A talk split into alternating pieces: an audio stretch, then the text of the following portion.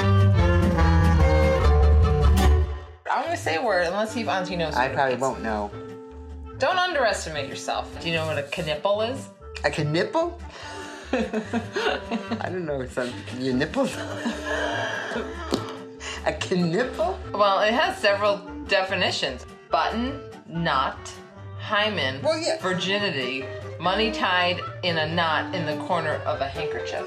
That's a lot of meanings for the same word. I feel like it's probably hymen. You're talking about knipple. Hymen's not up here. I know it's not. Maybe in this case it's a hymen. Oh, this could be like a button, though. This could be... Yeah, it's the booby button. The booby button. Hey, yum's the word. Haven't you heard? The yum's the word. It was started by a bird. My name is Robin. And her hair has lots of curls. Actually, I blow it out a lot. True stories, some awkward. Like wetting the bed next to your boyfriend. Pretty funny and absurd. Like your boss tickling your side boob. So welcome all you nerds. And cool people too. This is for everyone, except kids. Yum's the word. Hey everybody, welcome to Yum's the Word. I'm Robin Gelfenbein, and at the top you heard Auntie and me doing a little Yiddish quiz in honor of, you guessed it, Passover. Happy Pesach, my fellow Hebes. Alex, have you ever been to a Passover Seder? I've not, no. Do you want to go to Auntie's? You invite me every year. Yeah, maybe this year is the year where you should come. I know, I've always wanted to. Well, it's tricky because it's on a Monday. I know. All right, we'll have to do it next year. Yeah, hopefully. Next year in Jerusalem. So that clip that we heard at the beginning of the show, you were there for that. You helped record the audio for that. And that was the first time you ever met Auntie. Yep. Do you remember? Oh, absolutely. What were your first impressions of Auntie? Well, I'd seen some material before, so I kind of knew what to expect. Mm-hmm. And it was everything I could have hoped for. Oh, good. Oh, good. Did she give you a scotch? I feel like she was like... absolutely. Like I said, everything I could have hoped for. Well, I'm glad that you guys got along so well. By the way, my parents say hello. Tell them I say hello. I will. Shalom. Shalom. So, since Auntie and I talked about a knipple, a hymen, and a booby button, today's episode is all about the oldest profession, natch. Or is it snatch? Am I right, Alex? Hey-o! First up is Julie Polk. Julie is a Moth Story Slam winner. She teaches storytelling with the Moth, and she's the host of Story Social, an open mic which falls on the second Sunday of every month at QED in Astoria. This is her story about the undercover job she fell into when she was in her 20s. I was 24 years old, and I had never rebelled. But I had always really kind of wanted to. I had just never really worked up the nerve. And so when my friend Susan called from New York City to tell me about this exciting new job that she had working as a booker for an escort service, everything in me was like, oh my God, that's perfect. That is exactly the amount of rebellion I can handle. I want to do that. And I had no idea how to go about doing that, but I was an industrious good girl. So I grabbed the Philadelphia City Paper, which is where I was living at the time, and I started flipping through the adult ads in the back, and I just started cold calling escort services, saying, hi, do you need anybody to answer the phone? Because this is how good girls get things done. And the second escort service I called, which was, I kid you not, called Caesar's Escorts, they were like, yeah, as a matter of fact, we do. Come on down. And that's how I got my dream job. So Caesar's was run out of this dingy little apartment in downtown Philadelphia by a father-son team named Lou and Bruce. And the apartment was dingy, but the area of town was very nice. And in fact, it was right next to this big, brand new, beautiful hotel. You know, the apartment's a dump. So I get there my first day, and Bruce, who's like, I don't know, mid-40s maybe, he's got this big florid face with this beard. He's wearing pinky rings on both fingers, and he goes, okay, So here's how this works. And he hands me a box of 3x5 cards with the girls' names on them. And he says, the girls want to work, they call in, you pull your card, you put it on the desk. Guy calls in, he wants to see somebody, you look who you got, you make the match. $175 an hour, girl gets 100, we get 75, you get 10 out of that. You write it all down on this little list right here, you come in the next night, you get your envelope of cash. Clear so far? And he looks at Lou, who has this shock of bright white hair and is wearing a medallion the size of a business card that has a l'chaim in the middle of it and his hair open to his chest. And Lou just winks at me. And I am charmed. I'm so excited about this job. And Bruce goes, a couple more things. They're very important. Number one, you never say sex. Anybody says it to you, you act all offended like you don't know what they're talking about, you get off the phone. Number two, somebody calls. They want to know exactly what the girl's going to do with them. They want to pay you in cash. They're calling you from a hotel. That is a cop. You get off the phone. That is a cop. That usually happens on Thursdays. So I'm learning all kinds of new things. And I'm so excited. I'm amazed because I am a good girl, and now dodging vice cops is my job. I am so excited about this. And it was a fascinating place to work. The cards that had the girls' information on them, their names, had all kinds of other information. So it had their real names and then their working names in parentheses. And if they used them, which they didn't always do, which was one of the first things that surprised me. One of the other things that surprised me was I went in there with all these preconceived notions, and I expected that their working names would be things like, like what I had been taught to believe were hooker names, like Roxy and Luscious and Chandelier. But they were like Melissa, Monica, and I was like, I was in third grade with girls named Melissa and Monica. So my horizons are being expanded. It's really great. And on the back of the cards were the girls' height, weight, eye color, hair color, and then any adjectives or modifiers that Lou and Bruce thought were relevant, like real pretty and great rack. And there was also a list of things that the girls would not do. And more often than not, this was just a list of names. So I'm having this amazing time, and I'm learning all of these new things, and I'm feeling kind of rebellious, but not too rebellious, I can handle it. And I actually got a phone call one night from a guy who kept on asking what the girl was gonna do with him, wanted to pay in cash, and when I asked where he was calling from, he said, the hotel next door. And I was like, vice cop, bam, I win! So it was awesome. And then a couple months in, I get a call from this girl named Denise, who I haven't talked to before. And she goes, hi, so you're the new girl, huh? And I go, yeah, and I pull her card, and I turn it over, and it says, gorgeous, but bitch. And she says, so did you hear what happened to the guy who used to answer the phones who worked here before you? And I was like, no. And she said, yeah, he started working, and I stopped getting calls, and I know my regulars didn't suddenly stop asking for me, so I know he was playing favorites. So I had a couple of guys meet him coming out of the building one night. They put him in the hospital. I heard they broke his jaw. Good. I hope that motherfucker starves to death. So, look, just don't play favorites. Do you know what I'm saying? And I was like, yes. Yes, Denise, I know exactly what you are saying to me right now.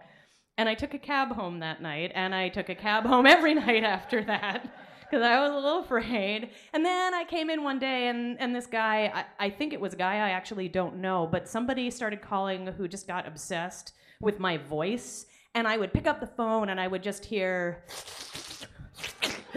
And it was so gross, and I was like, and I'm trapped in this apartment with this creep, but I can't do anything about it. I couldn't not answer the phone. I had one job, and that was to answer the phone. So it was just really creepy, and the apartment was really dingy, and And, you know, I wasn't making as much money as I had thought I was going to, and that was getting eaten away because I was taking all these cabs because I never knew if I was keeping Denise happy enough. And next door to me, there was a hotel full of vice cops who were all trying to bust me.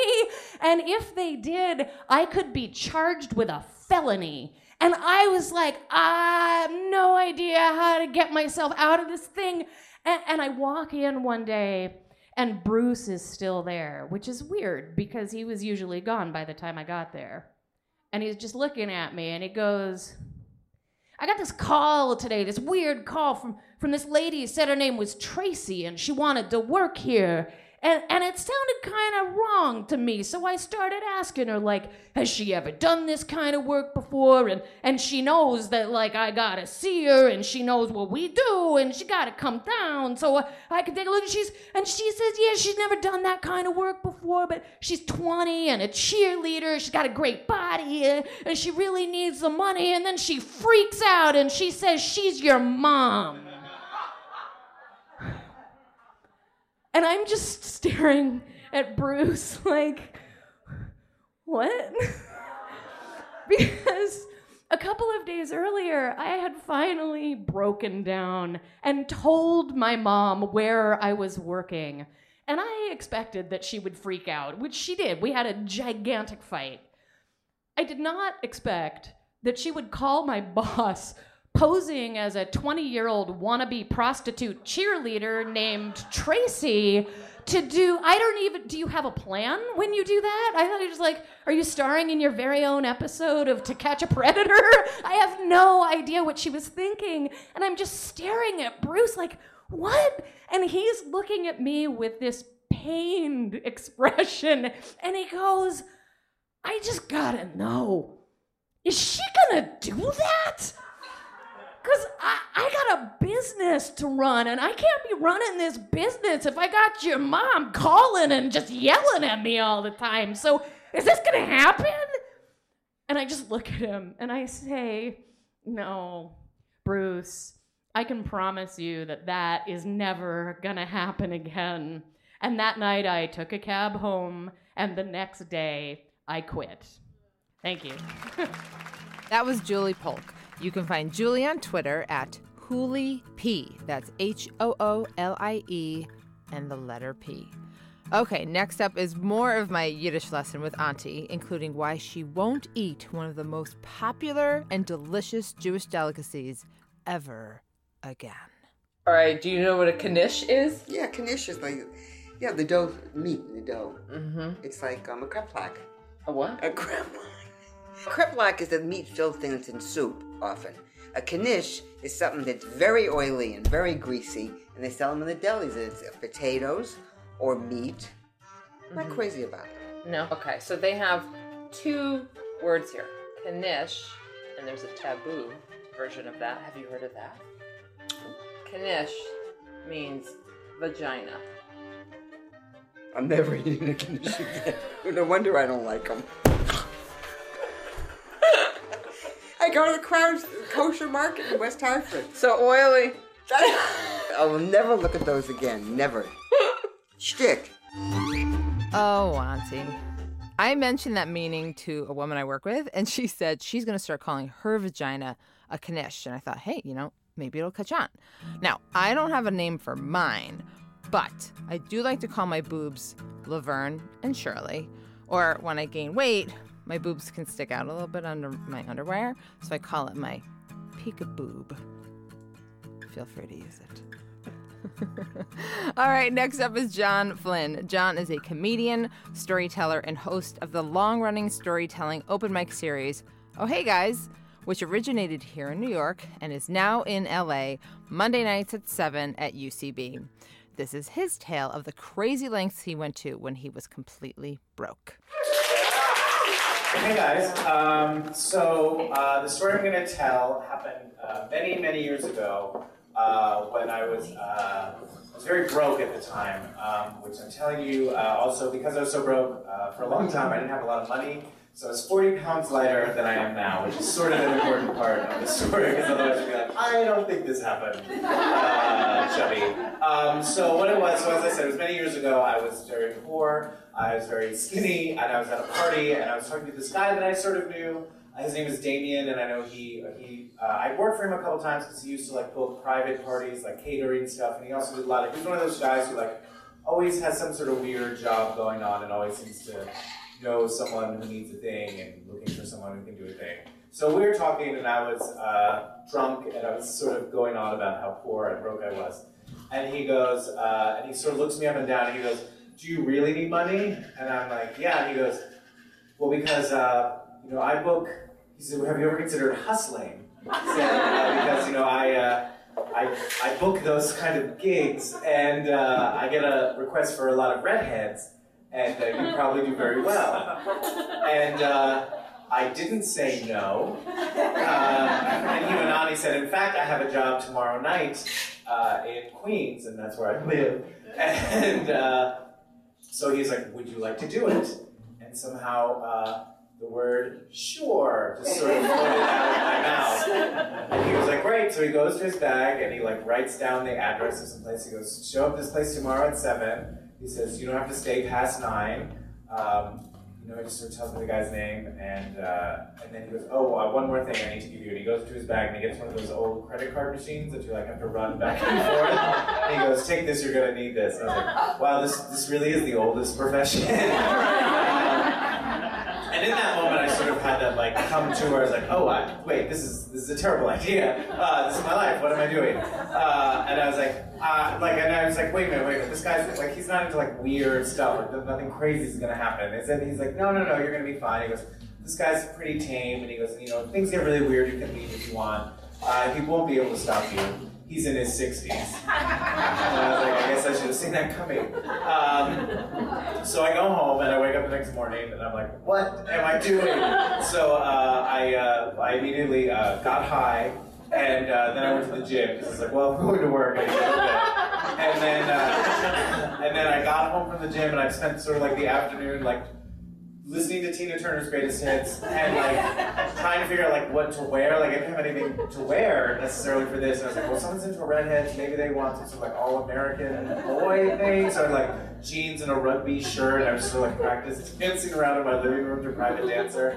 It was a dark time.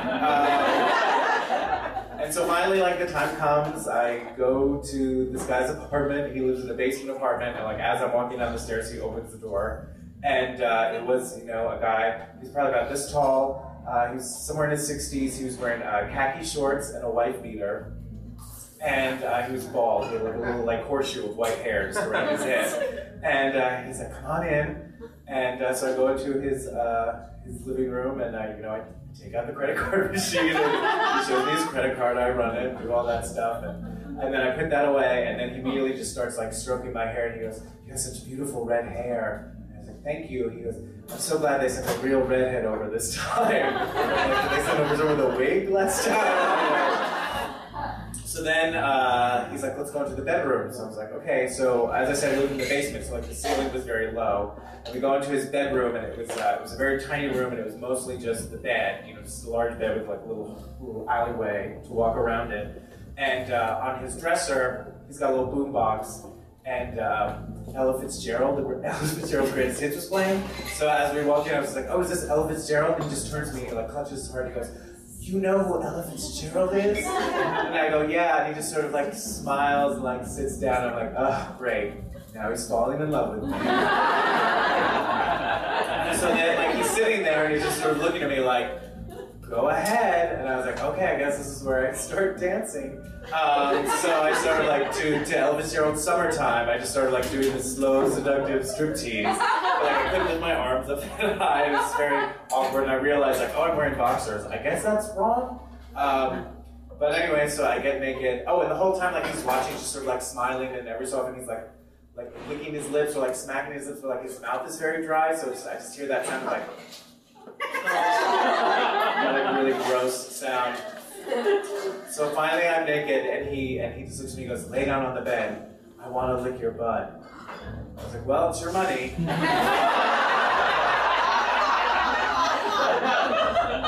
So I lie face down on the bed and he starts licking my butt, and it just felt like someone was just like smearing cold glue on my butt. I'm just sort of lying there in the sense of like, what have I done with my life? This is horrible. And as this went on, and like as he's licking my butt, then after a little bit, I feel something licking my head, and I sort of like jolt, like what's that? And I spot his cat has come to us, and it's like getting in on the action. No, it's licking time. And so because I sort of like jolt for a second, he like notices something happening, and he sees a cat, and he immediately just goes like, "Oh, Charlotte, she's a bad kitty. She's not supposed to be in here." And literally like in an instant, that I went from being like a weird David Lynch movie and just became a Benny Hill sketch. And it was just, he just starts running, or like the cat like runs away, and he's like chasing after her, and he's like, "Charlotte, she's the fat kitty. She knows she's not supposed to come out. Company's around." I'm just like had my hands over my mouth the whole time. All I can hear is that he's like chasing this cat all over his apartment. So finally, he catches a cat and goes and like throws it into the bathroom, and he closes the door, and he comes back, and then his phone rings, and he looks at it, and he looks at the caller ID, and he goes, "Oh, I'm sorry, I have to take this. This is my son. Please don't go anywhere." And I was like, all right. So he gets on the phone with his son, and he was on the phone for a real, he ended up being on the phone for 45 minutes. He would come in every so often and be like, "Please don't go, please, hold on." And I was like, "No problem." So I like put on my underwear again, and I'm lying on the bed, and he had a biography of Greta Garbo on his nightstand, so I just started reading that. It's fascinating.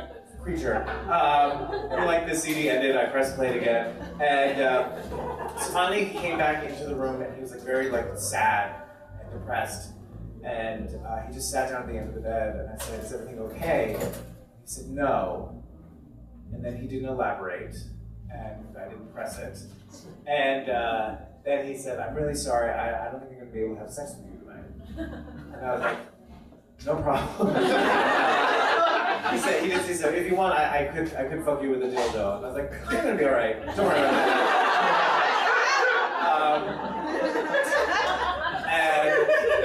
And then he said, "Would it be all right if we just lay here and cuddle for a little bit?" And I was like, "Sure, it's fine with me." So I just sort of like laid on my back, and he just sort of like came here and just sort of like put his head on my shoulder and just sort of like was holding me and like stroking my chest hair. And he was like, "You have such beautiful red hair." And I was like, and it was weird, like he wasn't, I mean, it was weird and creepy, obviously, but like it wasn't, like he wasn't like being gross, like he was sort of, lying there, it sort of felt like he was like a vampire somehow, just sort of like sucking my energy or my red-headedness, I don't know what it was, but he was just sort of like, it wasn't like being painful or like gripping, but it was weird. And so finally it was around 9 o'clock, and I was like, "I'm sorry, I have to get going right now." And he's like, "Okay, no problem." And we're getting ready, and it's very sweet. And he gave me money for cab fare home. And he said, "You look just like Van Johnson. People must tell you that all the time." And I was like, "Only very old people." But thank you. And that was it. And as I was on my way home, I called my friend Damien, and I told him what happened. I was like, I think we met. I said, "I think I did it wrong. You just licked my butt and we cuddled." And he's like, "No, that sounds about right." I was like, "Cool." And then he says, "Is this something you never want to do again?" And I was like, "You know what? I'm gonna get out while I'm ahead. No, this was good. Thank you. I don't need to do this again."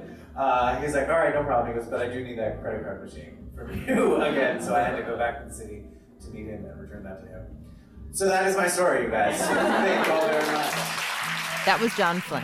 You can find John on Twitter, where, among other things, he live tweets movies at jfly99. And those tweets are an absolute riot. Another fun fact about John? In a previous life, he may or may not have sold pot brownies. Now, why would I bring that up, Alex? Why would you bring that up, Robin? Because our next live show falls on April 20th. That's right, 420. Oh. Hey! We are back at Le Poisson Rouge, and the theme of the night is high scream. Stories that made you say, "Are you high?" We'll have stories from Moth Story Slam winners Tracy Seguera and Drew Perhaska, TED NYC speaker Don Fraser, and more. Plus, the ice cream cakes may just feature fish food, the Ben & Jerry's flavor named after the band, hash brownies, and whiskey. You can get tickets and details for that on our site at yumsthewordshow.com.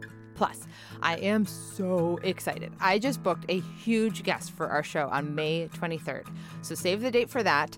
That show will sell out fast. And I will only announce when tickets go on sale on our mailing list. So sign up to be one of the first to find out when tickets are available. Just go to our site, yumsthewordshow.com, scroll all the way to the bottom, and sign up under guest list. Also, if you enjoy the stories, the Auntie bits, the Morgan bits, and the Alex bits, and everything you hear on our podcast, please give us a quick rating and review on iTunes. It will help boost our ratings, which we would love, and let others know all about it. And finally, if you or your organization would like to learn how to tell your own story, check out our Storytelling Fun 01 workshops. You can find info for all of that on our site at yumsthewordshow.com. The stories you just heard were recorded live at Le Poisson Rouge in New York City. The podcast is produced by me, Robin Gelfenbein, and Alex Volton, who wrote some of the music. And the theme song is by Mark Radcliffe. Special thanks to Matt Fiddler, Michael Cedar, Danny Ortiz, Megan Deneen, Carly Patrone, Katie Riley, and of course, Auntie. I'm Robin Gelfenbein. Thanks for listening. Happy Pesach! Hope you get a piece. And until next time... your nipples? Yum's the word.